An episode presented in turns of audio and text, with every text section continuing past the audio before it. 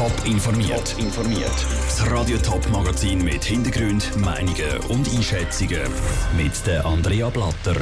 Nachdem der Open Air Sommer schon ins Wasser geht ist, sieht es auch für den Messe Herbst immer düsterer aus. Zum Beispiel die Thurgauer Traditionsmesse Vega, die ist abgesagt worden.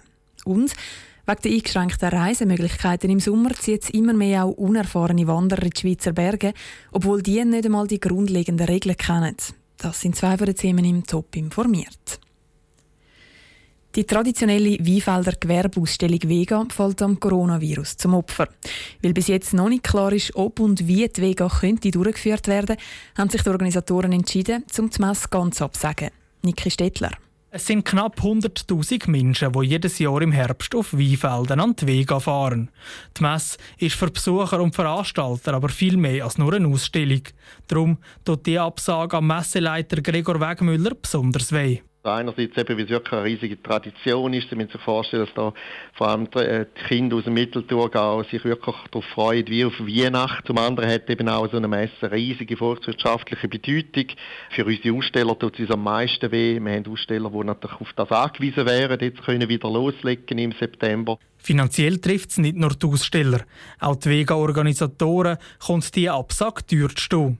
Bis jetzt haben sie schon 100.000 Franken in die Messe investiert. Das ist mit der Grund, warum sie die Messe so früh abgesagt haben. Ganz schlimm wäre es natürlich, wenn wir hätten müssen die Messe kurz vor der Durchführung absagen. Da ist ab zwei, drei Wochen vor der Wege haben wir 1,4 Millionen Franken, die wir ausgeben und die könnten wir dann nicht mehr stoppen. Die Organisatoren haben verschiedene Möglichkeiten geprüft. So ist zum Beispiel auch ein Vega Light ohne Aussenbereich zur Diskussion gestanden. Die Idee haben sie dann aber schnell wieder verworfen, weil es dann eben keine richtige Vega mehr sei. Der Niki Stettler hat berichtet.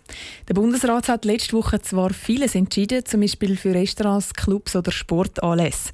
Wie es aber mit den Grossveranstaltungen weitergeht, das entscheidet er erst Ende Monat. Darum fehlt eben gerade zum Beispiel der Messeveranstalter bis jetzt die Planungssicherheit. Von 0 auf 100 in einem Bruchteil von einer Sekunde. Das ist der Messwert für die Liebhaber von schnittigen, starken und schnellen Autos. Jetzt gibt es einen neuen Vorschlag von der Polizei. Junge sollen jetzt nicht mehr mit den PS-starken Autos herumfahren. Gerade sie machen mit diesen Boliden nämlich viel Unfälle.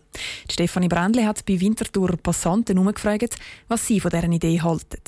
Eine PS-Obergrenze für junge Autofahrer. Das fordert die Kantonspolizei Aargau heute in 20 Minuten. Weil viele junge Autofahrer eher mal einen Unfall mit einem schnellen und starken Auto machen, sollen sie mit denen nicht mehr dürfen umfahren dürfen. Die Regelung soll beispielsweise bis 21 gelten. Das finden die meisten direkt betroffenen Jungen daneben. Das wäre einfach nicht fair, weil ich bin ja dann erwachsen. Ja, also ich finde es schon komisch. Wieso dürfen wir nicht? Es gibt ältere Menschen auch Unfall machen, nicht unbedingt junge Leute. Ich kann auch BMW. Das fände ich eigentlich eine blöde Idee. Weil ich finde es ja schon gut, wenn man dann 18 ist und dann eigentlich kann fahren was man will. Ein gewisses Verständnis ist dann doch noch da. Ein 17-Jährige schlägt Schulungen vor, wo man spezifisch lernt, mit PS-starken Autos zu fahren. Aber auch ein paar wenige Ältere finden, die Regelung macht keinen Sinn. Es gäbe genauso Ältere, die ihr schnelles Auto nicht im Griff haben. Fast alle anderen Leute, die von der Regelung selber nicht betroffen wären, finden die Idee gut. Wenn das Gefahrenpotenzial steigt, könnte man auch sagen, ja okay, die, die mehr Erfahrung haben, können mit größeren Gefahren umgehen. Also man hört ja immer, wie die rumfahren mit dem Lärm und einfach mehr so zum zeigen, ich bin's. Ich meine, TÜV ist ja genau das Gleiche. Die ersten zwei Jahre musst du plombiert fahren, damit du überhaupt merkst, wie viel PS unter dem Boden hast. Und dann gibt es noch die Leute, die noch strikter würden durchgreifen und die schnellen, lauten und starken Autos gerade ganz verbieten egal ob für jung oder alt. Also ich finde, dass die PS-starken Autos eh nicht auf die Straße gehören. Oder das könnte man gut auch anders noch regulieren, auch für die Älteren. Also ich finde das gut. Es macht ja eh keinen Sinn, auf unseren Straßen mit so stark motorisierten Autos umeinander zu fahren. 120 ist auch Höchstgeschwindigkeit auf der Autobahn. Also. Bis jetzt ist die PS-Obergrenze für Junge erst einmal ein Vorschlag. Über eine definitive Regelung müsse dann die Politik entscheiden. Der Beitrag von der Stefanie Brändli. Die Kantonspolizei haben in letzter Zeit immer wieder junge Autofahrer aus dem Verkehr gezogen. Das wegen Unfällen, schnellem Fahren oder lautem Motorenheulen. Sie reden sogar von spezifischen Kontrollen in der Autoposer-Szene. Die Leute sind das Wochenende wieder in Scharen zum Seealpsee im Alpstein pilgert, wo sich das weltberühmte Restaurant Escher mehrlichhaft an die Bergflanke schmiegt.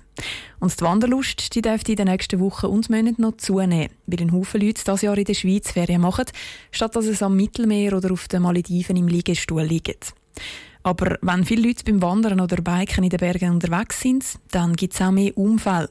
Wie auch Wanderanfänger solche Unfälle vermeiden können, im Beitrag von Sarah Frattaroli.